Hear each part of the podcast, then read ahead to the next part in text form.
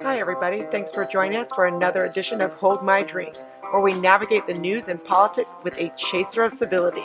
I'm your host Jen, inviting you to grab your favorite beverage, sit back, and imagine with us how to create a new American identity together. Welcome to this week's Hold My Drink and Counterweight podcast with my co-host David Bernstein. Today we have Greg Thomas of the Jazz Leadership Project. We got so much to speak to about. You're an omni-American. We'll find out what that is. Now, I've got to tell you, it's earlier in the day, and so I always ask people, what are we drinking for this conversation? I'm assuming probably we don't. I do have a lemonade, but water. I've got some water. Okay, but let me ask you this. I'm going to change it up a little bit. Greg, if we were sitting at a bar about ready to have this conversation on a Friday, Saturday, what would you order? I like Pinot Noir. Oh, me too. Me too. Over wine. That is my favorite wine. That's funny. Okay. Yeah. Uh-huh. All right. David's a bourbon guy.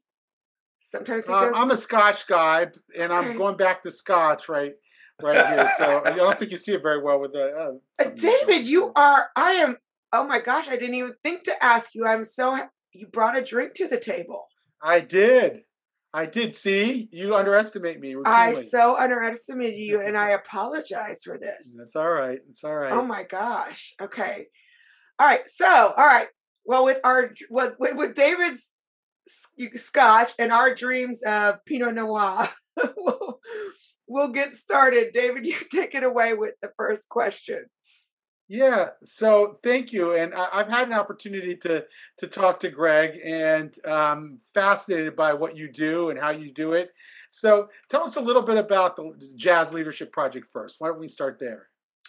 Gladly. Thank you. I'm CEO of the Jazz Leadership Project. My partner and wife, Jewel Kinch-Thomas, is COO. So we run the business together. And it is an enterprise that's focused on working with organizations, teams in organizations generally, and also individuals, using the principles and practices of jazz to enhance their leadership capacity and the way that their teams work together. So in a very general sense, that's what we do. And jazz is a powerful, both art form and form of cultural technology to do that. It accomplishes both enhancing leadership individually, but also leadership in groups. Right. I read from your interview, and I was fascinated that, there is the early version of jazz in the New Orleans tradition, and I'm probably not going to get all the terminology right, created sort of the teamwork spirit. But then you had Louis Armstrong, who was so good, so fantastic at what he did, that it created the precedent for individual leadership. And I found that a fascinating outgrowth of the jazz experience, of how that would affect organizations and any team. So how do you think about jazz and its relationship, both individual leadership and teamwork? Well, it starts with the individual. I mean, I know we're going to get into political discussions and some philosophy, but it really starts with the individual, as it does in a liberal democracy.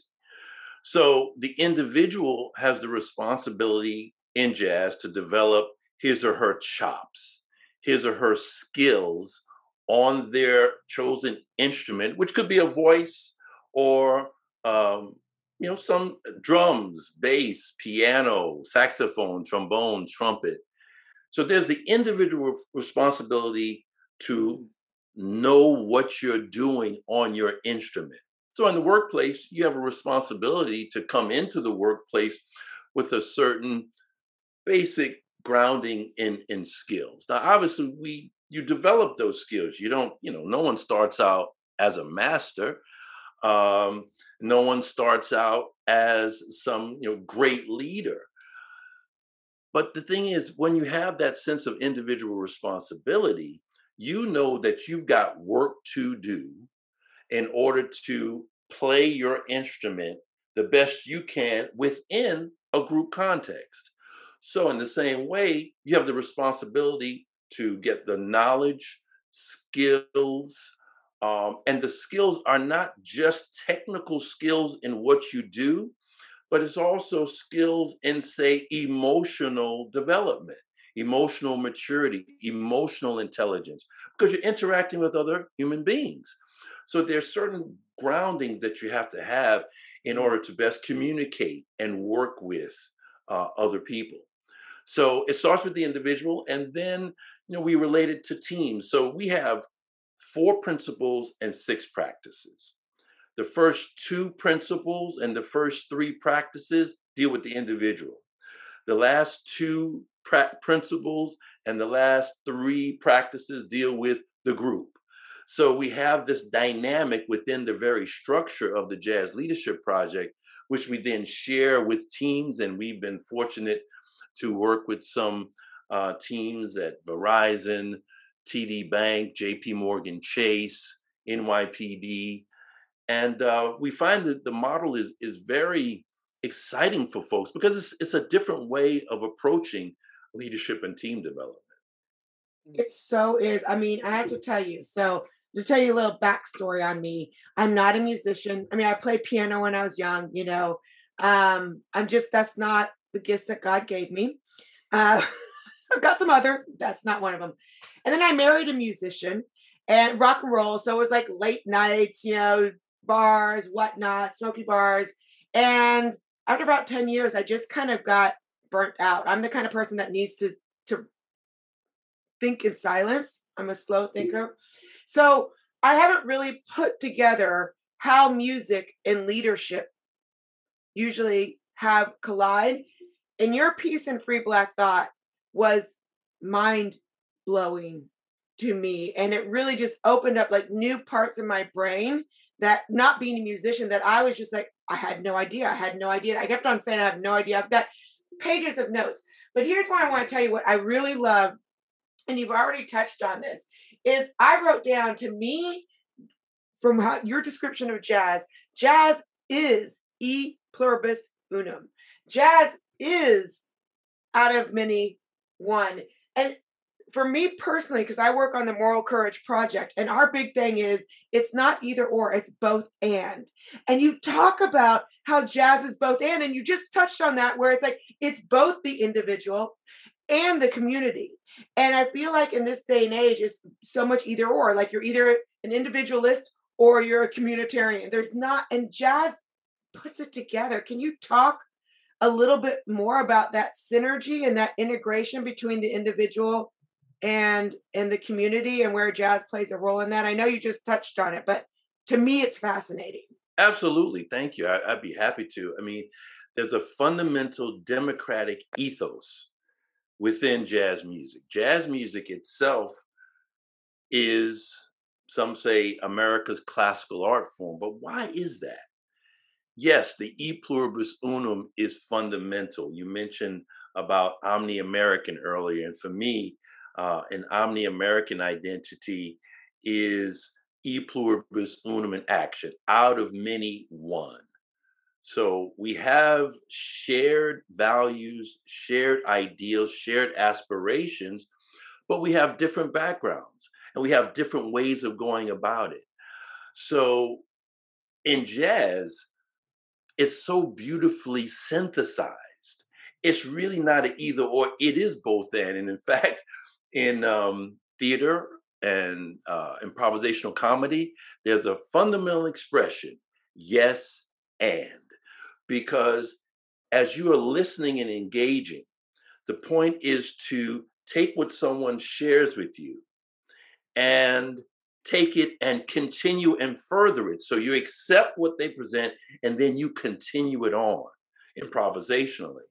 So jazz is just so fundamentally grounded. Now there's a piece to this that is maybe ironic. Jazz around the world, not long after its founding, it really, you could say, started in New Orleans at the turn of the last century.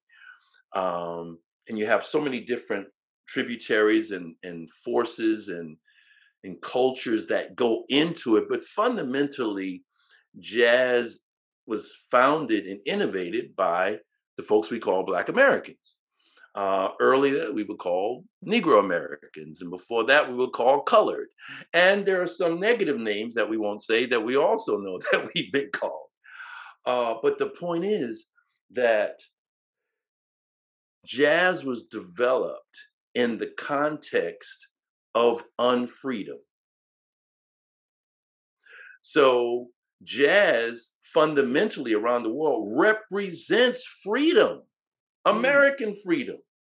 But the irony is that the folks who founded it weren't free, which shows you the power of artistic creation and art forms to reflect the higher values of a group of people.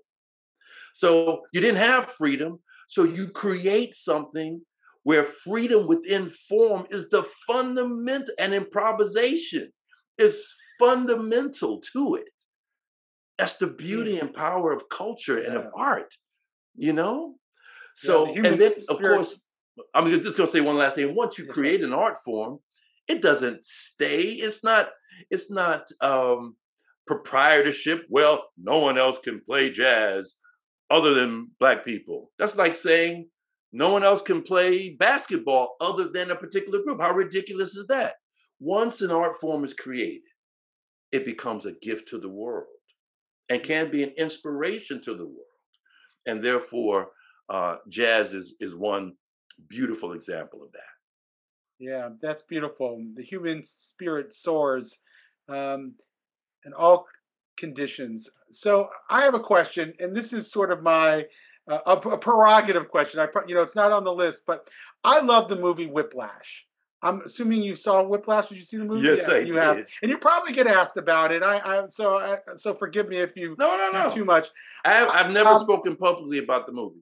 Okay, so Terrence Fletcher is this brutal teacher, notorious teacher at this school. Schaefer, I think, is the name of the jazz school. And this student comes along, a very talented, hardworking, driven, ambitious student named Andrew comes along and starts playing the drums. And it turns out that Terrence Fletcher's single ambition was to find the next jazz great. And he's willing to destroy the entire band experience to find that one person to continue the tradition of jazz because he feels that it's been dumbed down so much.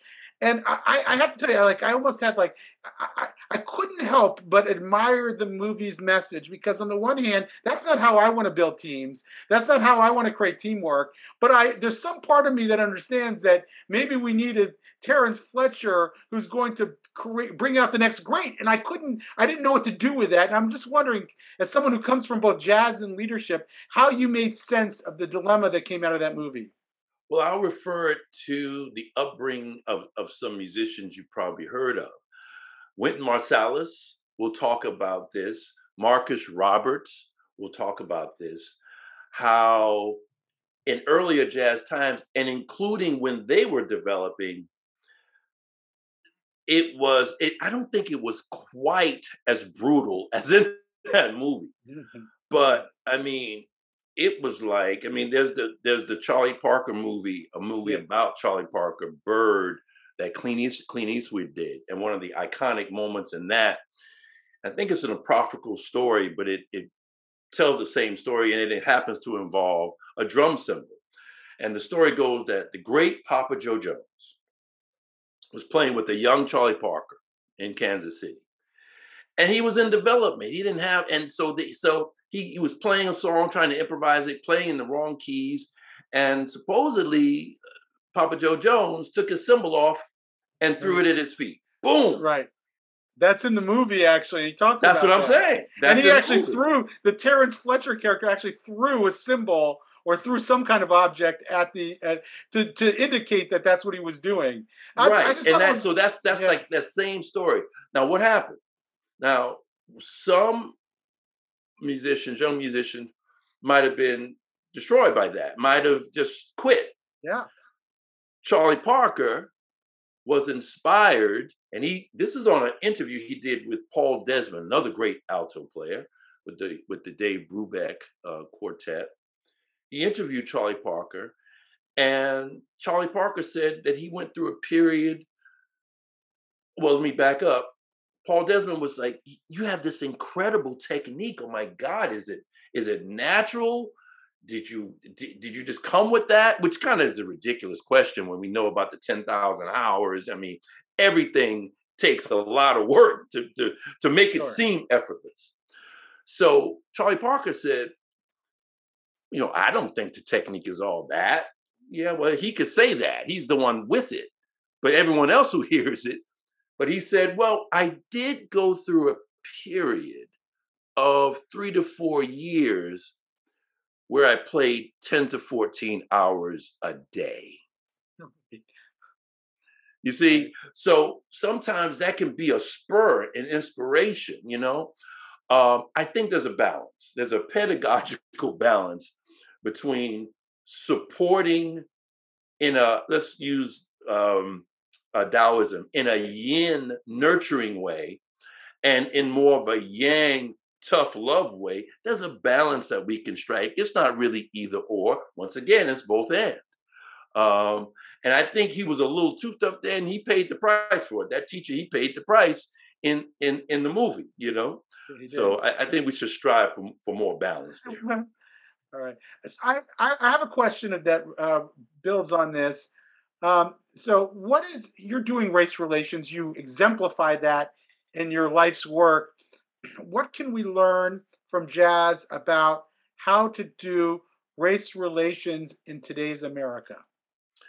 Well, let me say this. If you notice, if you look at the, if you listen back to the transcript, not once have I mentioned the word race or race relations. I am of a very strong opinion that we have to critique and we have to, I'm going to use a word from the academy, interrogate certain ideas. Race is one of those ideas. So when you say race relations, that presumes the reality of races.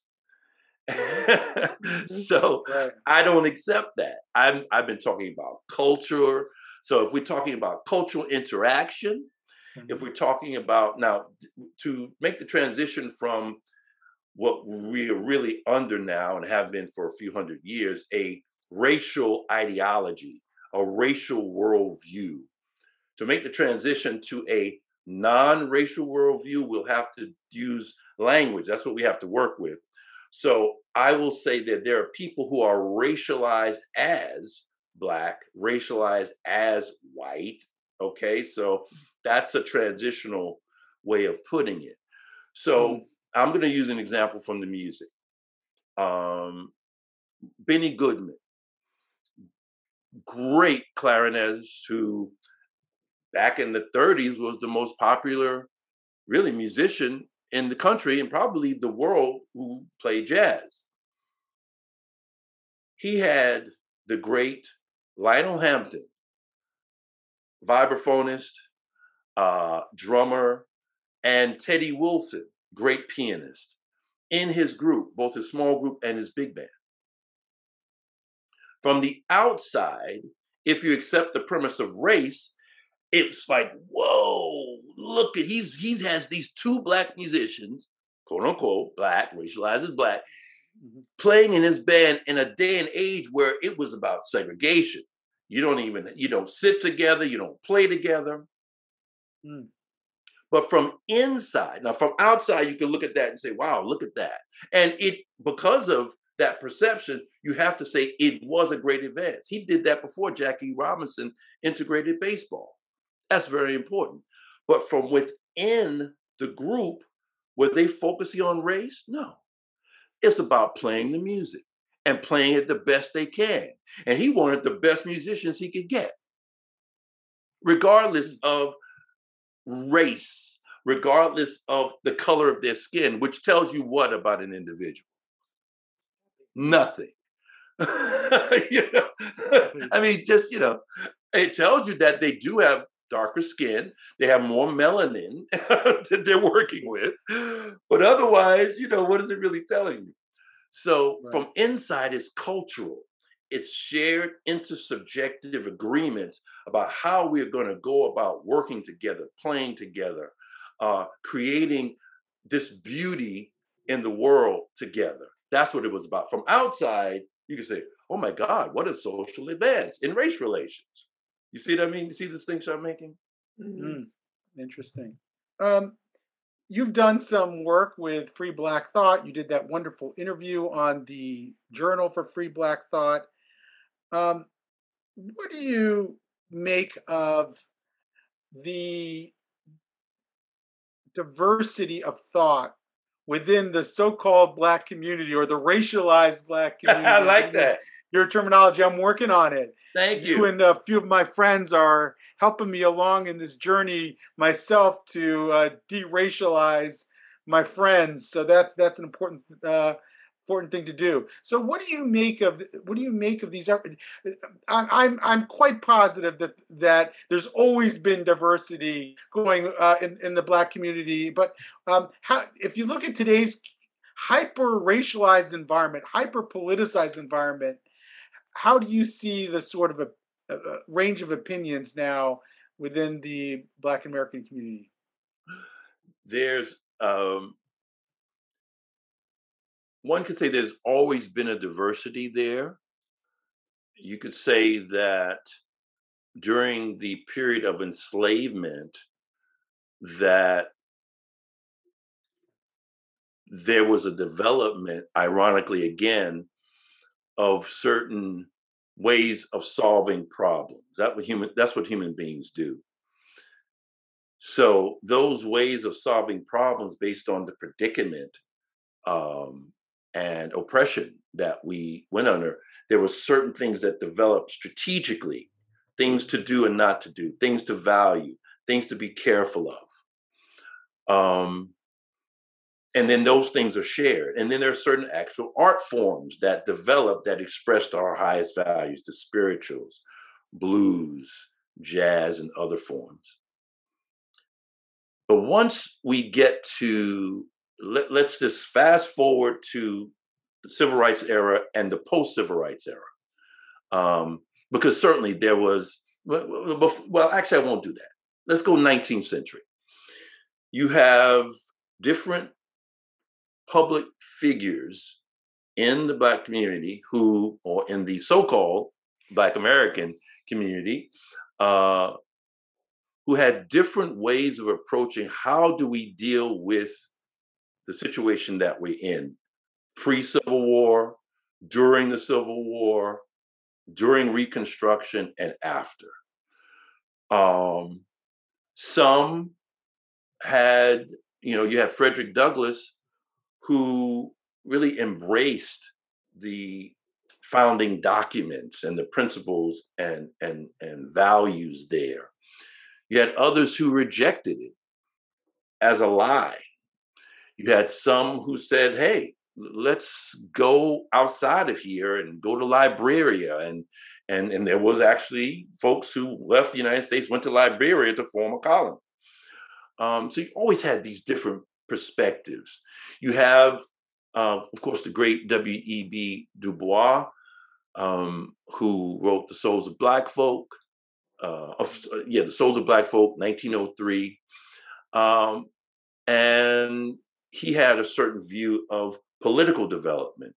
Booker T. Washington, on the other hand, said, let's make sure that we have our skills in an industrial economy down and use that basis of skill development and enterprise to then get to a place where we have more equality. Those are two different visions. Then you have someone like Anna Julia Cooper, who in the late 1800s wrote wonderful work that is now a part of African-American studies, Africana studies, Black American studies, it's called various things. But she had disagreements with some of the male leaders, in terms of their being male-centric. And so you always had this, these different ways of approaching problems. So my God, today, post-civil rights era, even though the political spectrum is usually placed into binaries, left, right, liberal, conservative, you have Black folks all over that spectrum. You have some above it. You have some who extend beyond it. You know, so there's a great, great diversity. It may not be covered in mainstream media, but there's a great diversity there. So what is called heterodox is actually the norm. The diversity of opinion is the norm, I would say. It's the norm across all of this, you know? I mean, I think that we miss that when we're talking, when we label people and we put them in boxes. Going a little bit off of that, but obviously still in the same area. One of the things that you talked about was the idiomatic variations in culture and this emphasis on culture over race. And I've got a question for you. So we interviewed Kenny Hsu, who wrote the book, An Inconvenient Minority. And one of the things that he was saying is like, culture is in some ways chosen. Like you can choose like to have the bad aspects of culture, the good, I mean, and we all have bad, good aspects of culture. I mean, culture is not monolithic like anything else, like the individual is not monolithic. And then of course, Sheena Mason, who I know that you've spoken to as well, would say there is no race, there's culture and there's ethnicity. Those are two separate things. And we continually conflate culture and race together. And so when I think about what Kenny said, how you can almost choose, I mean, I don't know if you can really choose culture. I mean, you're born into it. I think if you have agency, you can say, I'm going to take that good aspect and I'm going to take, you know, do away with that bad aspect. And then looking at how Sheena was saying that culture and ethnicity is what we're talking about when we talk about race, and that is wrong. I don't know that there's a question in there, except for the fact that I really love that the Omni-American event that you put on with a friend of yours from Israel. Am I right? Yes, Aryeh Tepper. Okay, thank you. Uh-huh. And you mentioned something about a positive relationship between people of different cultures. And when I read into that, and again, I'm going back to the either or, both and, there's a difference between us and them and us against them. And we're falling more and more on the side of us against them. It's human nature that we do kind of fall into tribes here and there, but our tribes overlap. Sometimes it's based on color, culture. Sometimes it's based on jazz. You know, I mean, I'm not part of your jazz tribe, right? And so I just saw the beauty in what you created in the Omni-American movement, because it really wasn't us and them. I don't know if there's a question in there, but if there's anything that you want to comment on that, on the us and them versus the us against them, and also this idea of culture versus race. Okay, gladly.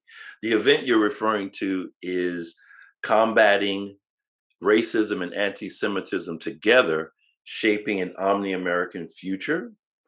That was broadcast at the end of September, September 24th and 25th of 2021. It's a collaboration between or among the Jazz Leadership Project, the American Sephardi Federation, and the Combat Anti-Semitism Movement. And one of the themes throughout was culture, not racial essentialism, throughout. And yes, I agree. Dr. Sheena Mason, who I've engaged in public conversation with, makes those key distinctions. I, for years, have been making that distinction. That's one of the things I learned from delving deeply into the work of Ralph Ellison and Albert Murray. And Albert Murray is the author of The Omni-Americans. That was his first book in 1970. And the event, the broadcast, which was two parts, was based on his work. That's the Shaping an Omni-American Future part. But I learned from Ellison and Murray that the real deal is about culture, that race, what someone who I learned about, really, first learned about the work of Ellison and Murray from Stanley Crouch. He called it in one of his books, a subtitle, The Decoy of Race, that race is a decoy. Race is, particularly in biological terms, illusory. Now, a belief in race, racialization, breaking up groups into racial categories is very real and has had social effects, institutional and structural effects, for sure, and it still does. But if we focus on culture, if we focus on how various people have different values, those values will come into conflict. You don't have to look at their skin color in order to talk about differences in value. Differences are real, okay, and important. If we're talking about values, then you can say, well, what are the primary fundamental values?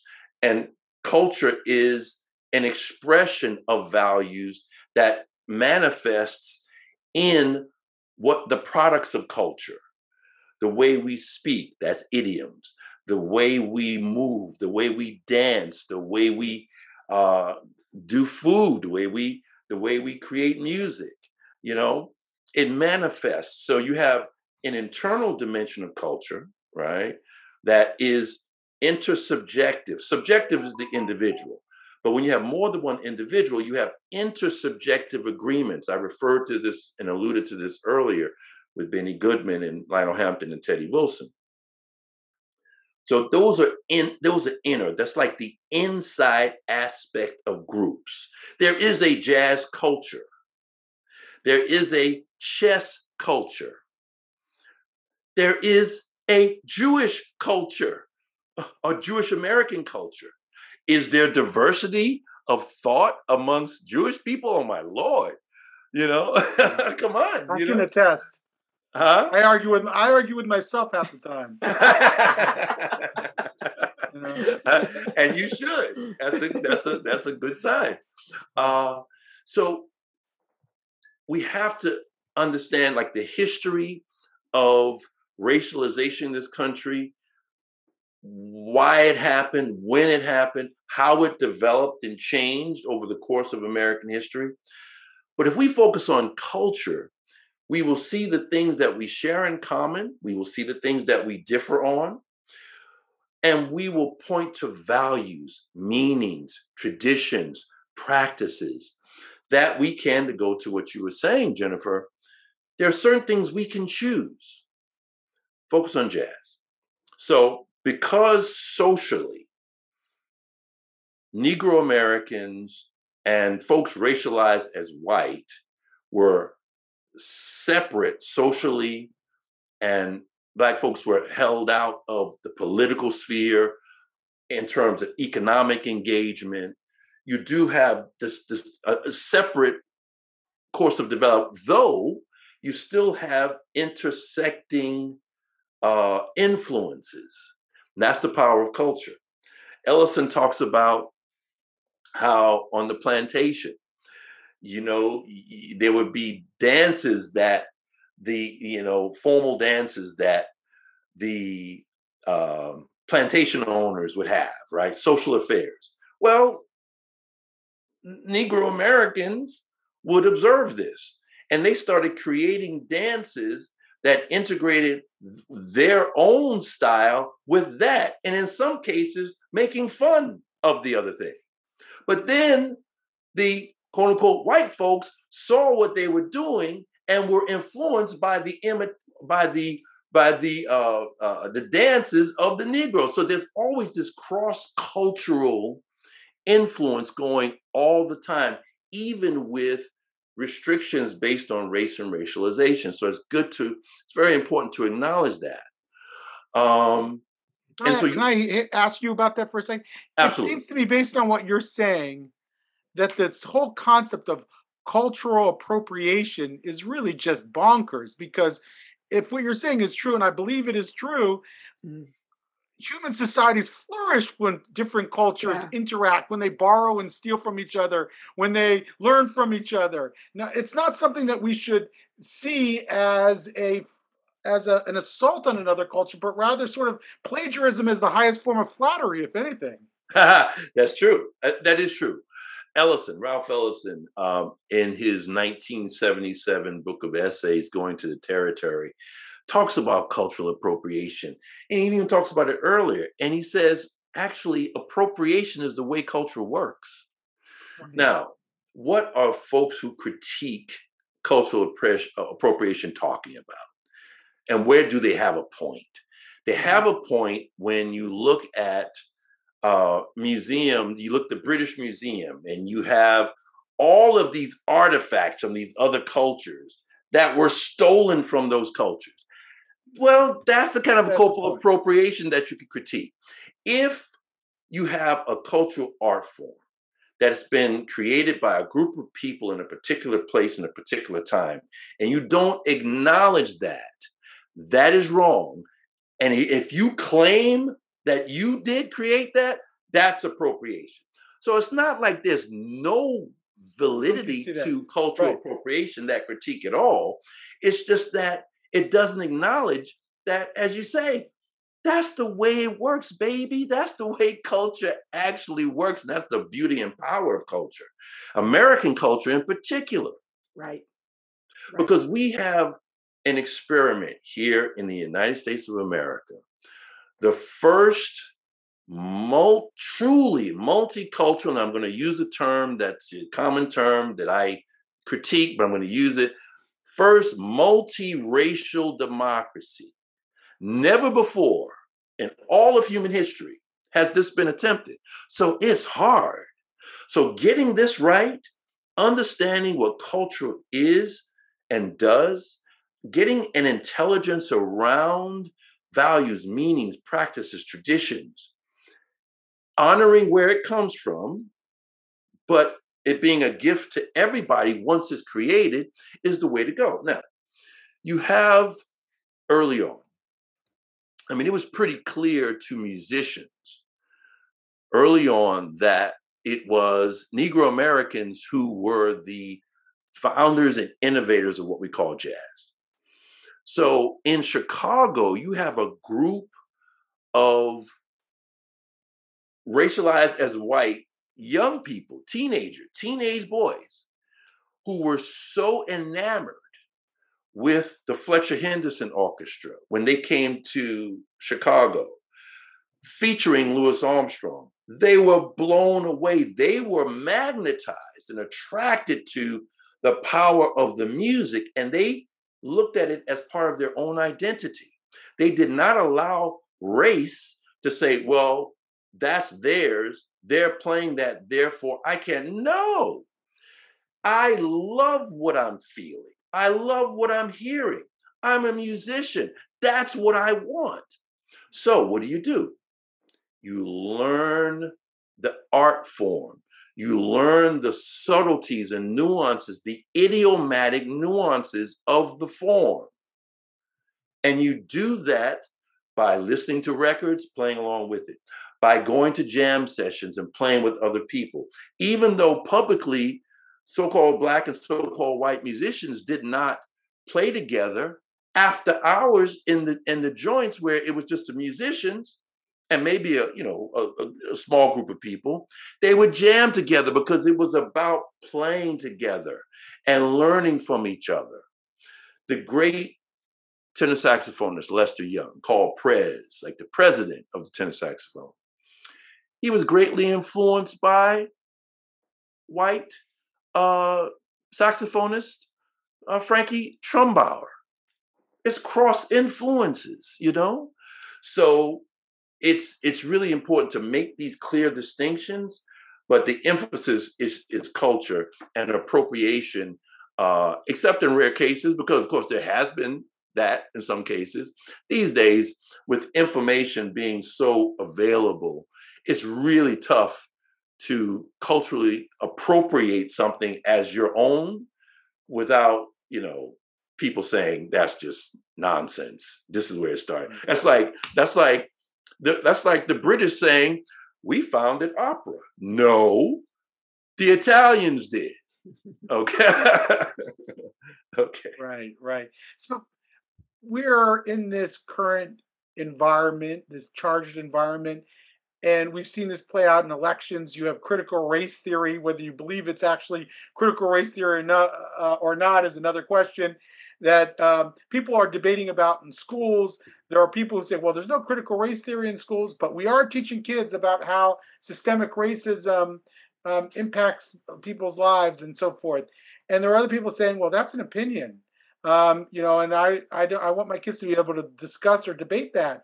And then it plays into the historical narrative as well. And, you know, Jennifer knows this better than I do between the 1619 Project and the 1776 Project and everybody else. What do you make of these debates over race and racism? And I guess my follow-up will be, which I'll ask you in the beginning, is given that, how do we get to this point where we can create an omni-American? How do we get when there's such bickering and anger about how race and racism are being conceived in society today? Mm-hmm. I'm going to take a big step back and up and come back to your question. Okay. We are going through one of the most momentous transitions in human history right now.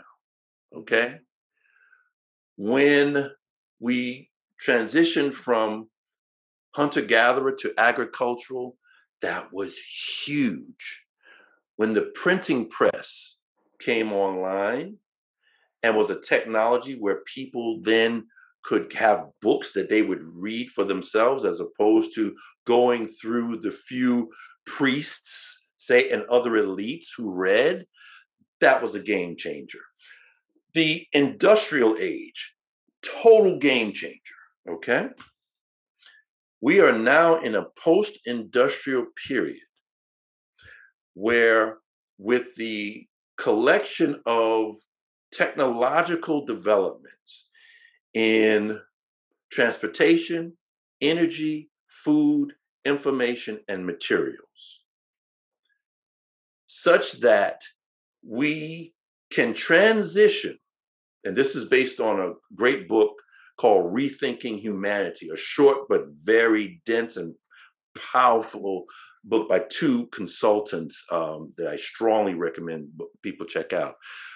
What we've gone through is a period where, if you look at human development as worldviews or cultural codes, we've gone through indigenous to more of a traditional society where myth and religion was prominent, to a modern society where science and economic development's the focus, to a postmodernist orientation of critiquing what came before, critiquing both modernism and traditionalism, but mainly modernism. You have all of these various developments. Right now, according to the authors of Rethinking Humanity, we can go from what they call the period from the time of the traditional through modernity, the extractive. It's like growth, growth, growth, get bigger, bigger, bigger, empire building, you know? Extract resources. You extract from nature, you extract from the human population, human capital, to build and grow. And they say that we have a choice. In the next 10 years, we can either deal with this transition from the age of extraction to what they call the possibility of an age of freedom based on these technological developments, where we can have human beings who, for say about $300 a month, can have all of the energy, food, all of the necessities taken care of, be relieved of the work, drudgery work, because machines will do that shit, you know? Right. Okay? Or we could have what's happened throughout history where you have these dark ages. You have development, civilizations fall. development, civilizations fall. For the first time, we can actually choose another course. The incumbents of this current system in politics, in enterprise, whenever you have power, people hold on to power. So the incumbents of the current system, the industrial to post-industrial system, are holding on. That's what the incumbents always do. But the combination of technological developments happening is so rapid, it's exponential. And if we don't have what they call a new operating system, this is mental now. What is the epistemological basis of the way that you are going to look at your society, how people are going to work together and benefit? We could have another dark age. And with the technologies that we have of destruction, and of course, with what's going on in climate, we don't even know if the earth is going to survive. Question is whether we will survive as human beings. So that's the big context, right? A racial way of seeing things is part of the old model, the old paradigm. We need to let that go and see what can we do to create a model where create an operating system, I'm going to use their terminology, that will increase human flourishing and abundance and autonomy. The liberal democracy and the developments and the values of a liberal democracy are foundational. They were built on the foundation of the traditional values that came before them. Right. Postmodernism wouldn't be possible without a modern, society to critique. Right. So the question is, what do we do to increase both our autonomy as individuals and are being more communitarian? What do we do to increase our individual responsibility as well as our shared rights? This is a direction that we're moving in, and there are certain movements that I just want to name briefly that are grappling with this. There's there's meta-modernity. That's one, by philosopher Lean Rachel Anderson. So there's a whole metamodernism mode of thought. There is integral theory. People who are aware of Kim Wilber, he's one, but there are variations on this integral theory that people like Steve McIntosh, philosopher, Developmental Politics, How America Can Grow into a Better Version of Itself, that talks about these developmental trajectories, but looks at a way of integrating what came before, embracing the best of what came before, leaving aside the bad parts of what came before, so that we can develop a way of operating with each other that leads us towards more human flourishing. Mm. So this book is a foundation for a movement called a post-progressive movement. It's a political movement that tries to integrate the best of what came before, that recognizes, as I've done in this conversation, I tried to recognize when certain critiques are valid, but as we say in the integral movement, it's true, but it's partial. It's not the whole truth. Mm-hmm. You know what I mean? So we have to move towards more of a whole truth orientation. And the racial, that is so old 20th century. Yeah. Huh? So it's so 20th century, right? Well, it's 20th century, but it actually was founded in more the 17th century. Yeah. Right. But it still seems to me that you're still, if you're talking about operating systems or epistemologies, you're still fundamentally talking about a liberal operating system in which people can exchange ideas freely, in which they can, I mean, I can't imagine navigating this tremendous change from one economic and social order to another without having the ability for people to talk, be wrong, go through the scientific method and so forth. So it seems to me that the fundamental operating system is still liberal, and that this, what Wesley Yang calls the successor ideology, which is this postmodern way of seeing things, is still not going to be the way to get you from A to C or D. It almost, it intrinsically can't, because it's based on deconstructing. It's based on critiquing language and critiquing power structures. And that's an important function. But right. you don't build upon just deconstruction. You have to reconstruct. Right. And whatever we reconstruct has got to have the foundation of a liberal democracy that's fundamental to it. Right. You know, you say something on that that really, again, struck me. You talk about, and I'll let you say it more eloquently than me, but you talk about the I, we, and the it, right? So the I is the individual. We, and you've touched on this all throughout. You know, we've got our own individual responsibility. The we is where culture lives. And it's the it that's the system out there. How do we pull all those things together, or do we? Well, that's beautiful, because that's one way of looking at the whole. Mm-hmm. We are individuals. Mm-hmm. We work with other people.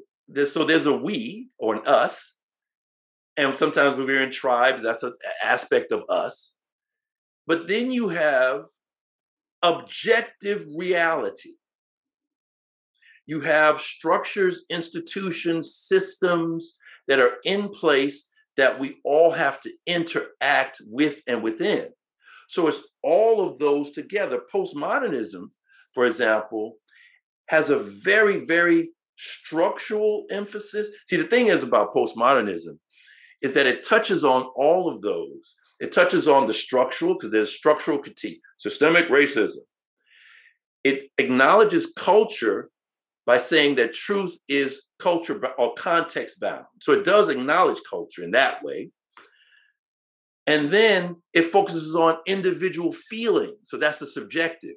So it has a way of dealing with those, but it's still not broad enough and deep enough. Postmodernism is very surface in its orientation.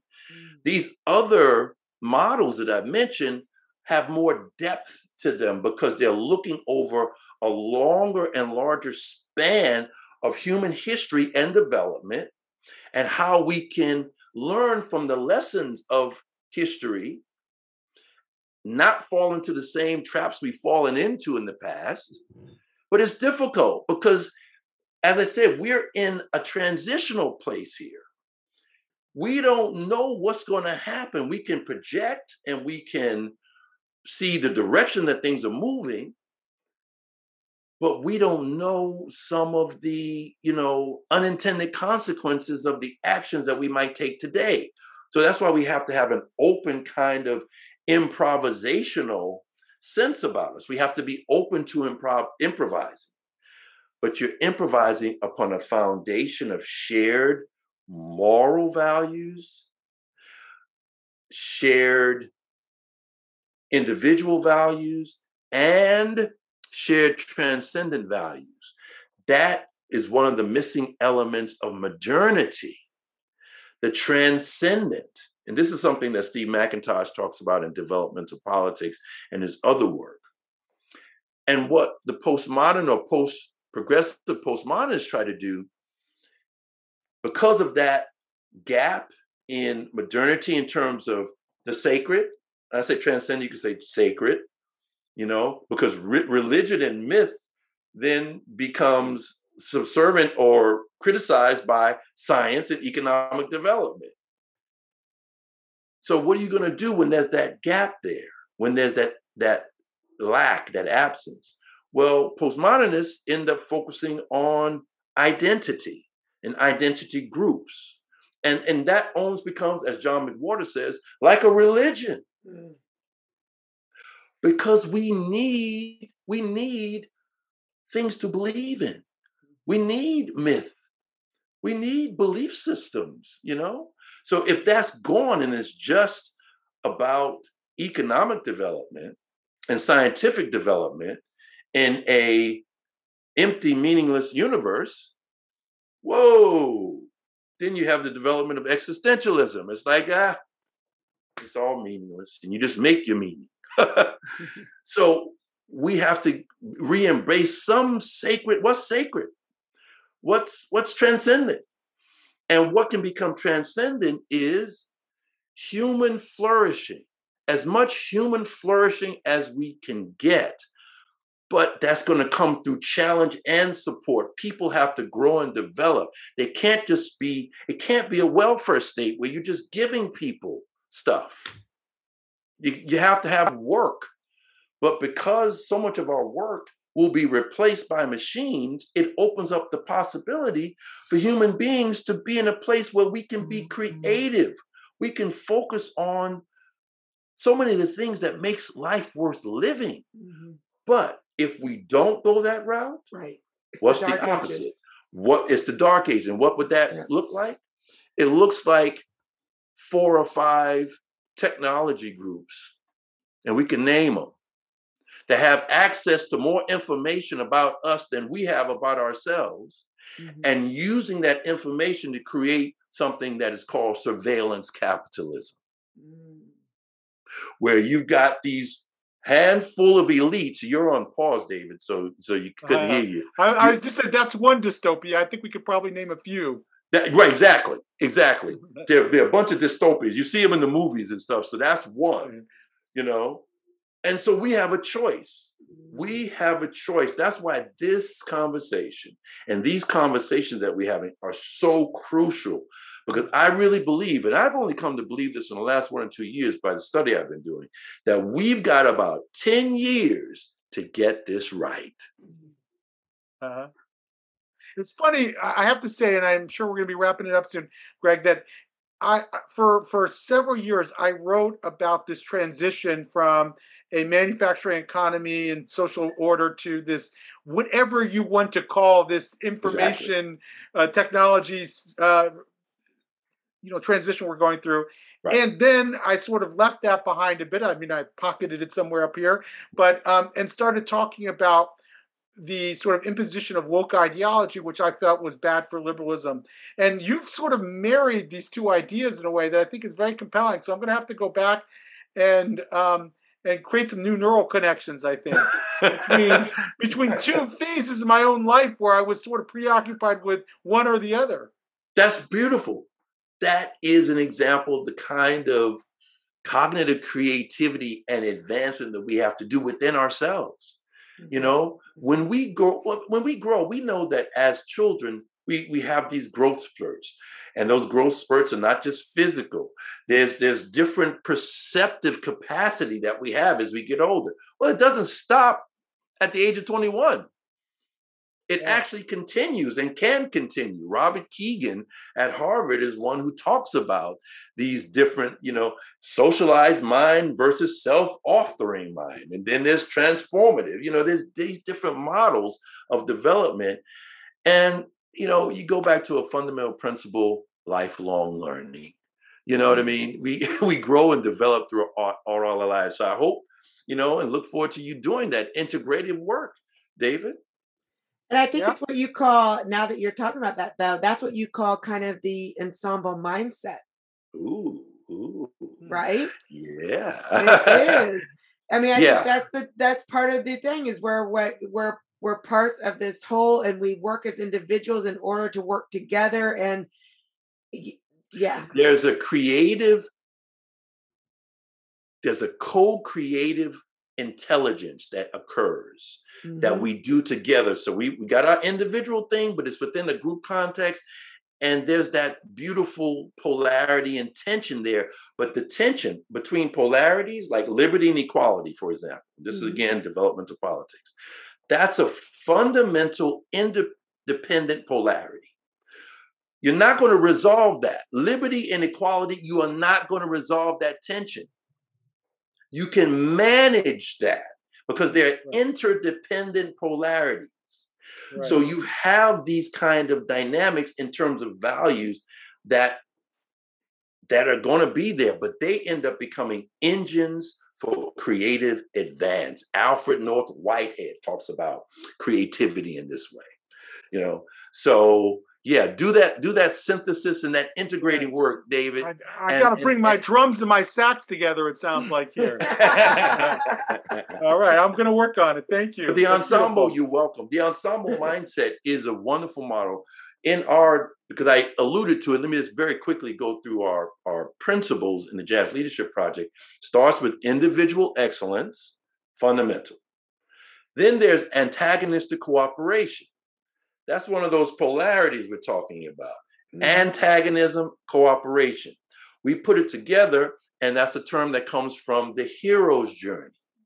Yes. So you're going to have challenges. The question is, how are you going to face them? You're going to have conflicts. The question, what are you going to do to grow and learn from them? So that's individual. Then you've got the group. You have the concept of shared leadership, even in a band or a team where there's one main leader, a figurehead. You still have each person playing their role, doing their thing, who's a leader in his or her own right. So you've got the jazz rhythm section. It might be the Wynton Marsalis quintet, but the drummer has a key responsibility. So with the bass, the piano, and the tenor saxophone. And so they all contribute as leaders in their own right. That's shared leadership. And then ensemble mindset, that's our highest principle. And that's enacted through putting all of these previous principles into action through the practices that we engage in, and where it's swinging and improvising together on a very, very high level, where it's not just individual flow, but group flow. And that's where that creative advance happens. When you've got groups of people grooving and swinging together, it's very, very powerful. That's one of the great appeals of jazz. That's what I was, oh gosh. I mean, I'm humbled by your knowledge. I'm humbled by what, I mean, like I said this morning, this burst of like putting that music and putting that jazz together and seeing that synergy, it's just been absolutely amazing. I hope that you will be a mentor for me in the future, that I might either we could bring you back on to talk, but even you personally, because I feel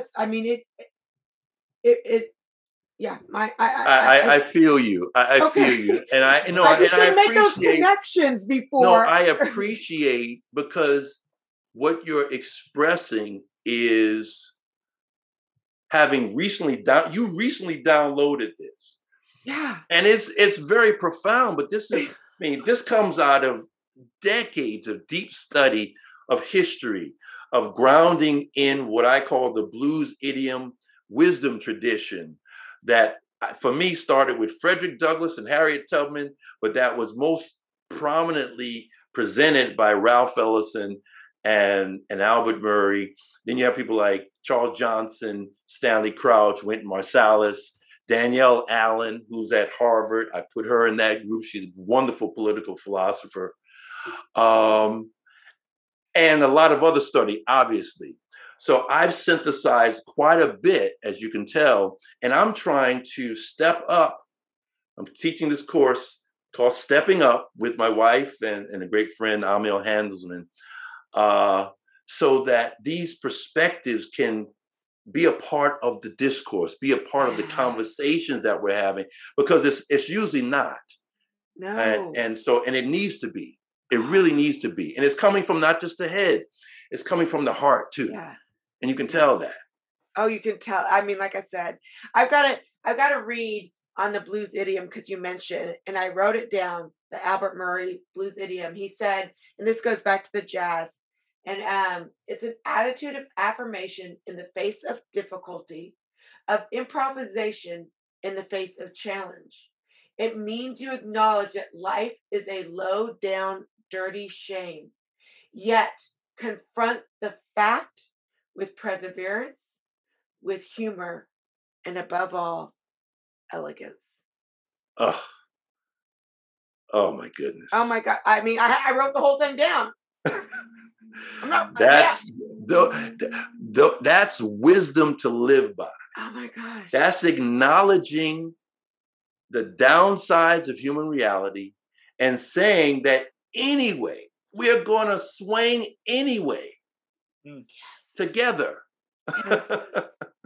Oh my gosh. Yes. Such a pleasure, Greg. Yeah, I hope that. Thank you. I cannot wait so much. I'm willing to come on again. That was an implied invitation. Yes. I accept. Okay. Well, and I want to be really selfish, and I think I might want to just talk to you. We'll talk offline. We'll talk offline. I have no problem with that at all. Okay. Yeah, I appreciate. Look, yeah, I appreciate it, Greg. I look forward to continuing the conversation. You bring so much depth to these discussions, and some of the ideas that I think you've expressed about the origins of the current moment, I don't think we hear enough about in public square. So I hope you'll keep on talking about them, writing about them, and sharing them with us. Thank you. I definitely will. Thank you for listening to this episode of Hold My Drink. Like or subscribe to the show and check out the show notes for links to source material and to our website, where you can find what each of us is reading every week, different news with different views. If you have a topic that you would like us to explore, drop us a line. And join us next week as we say, "Hold my drink," and the conversation gets real.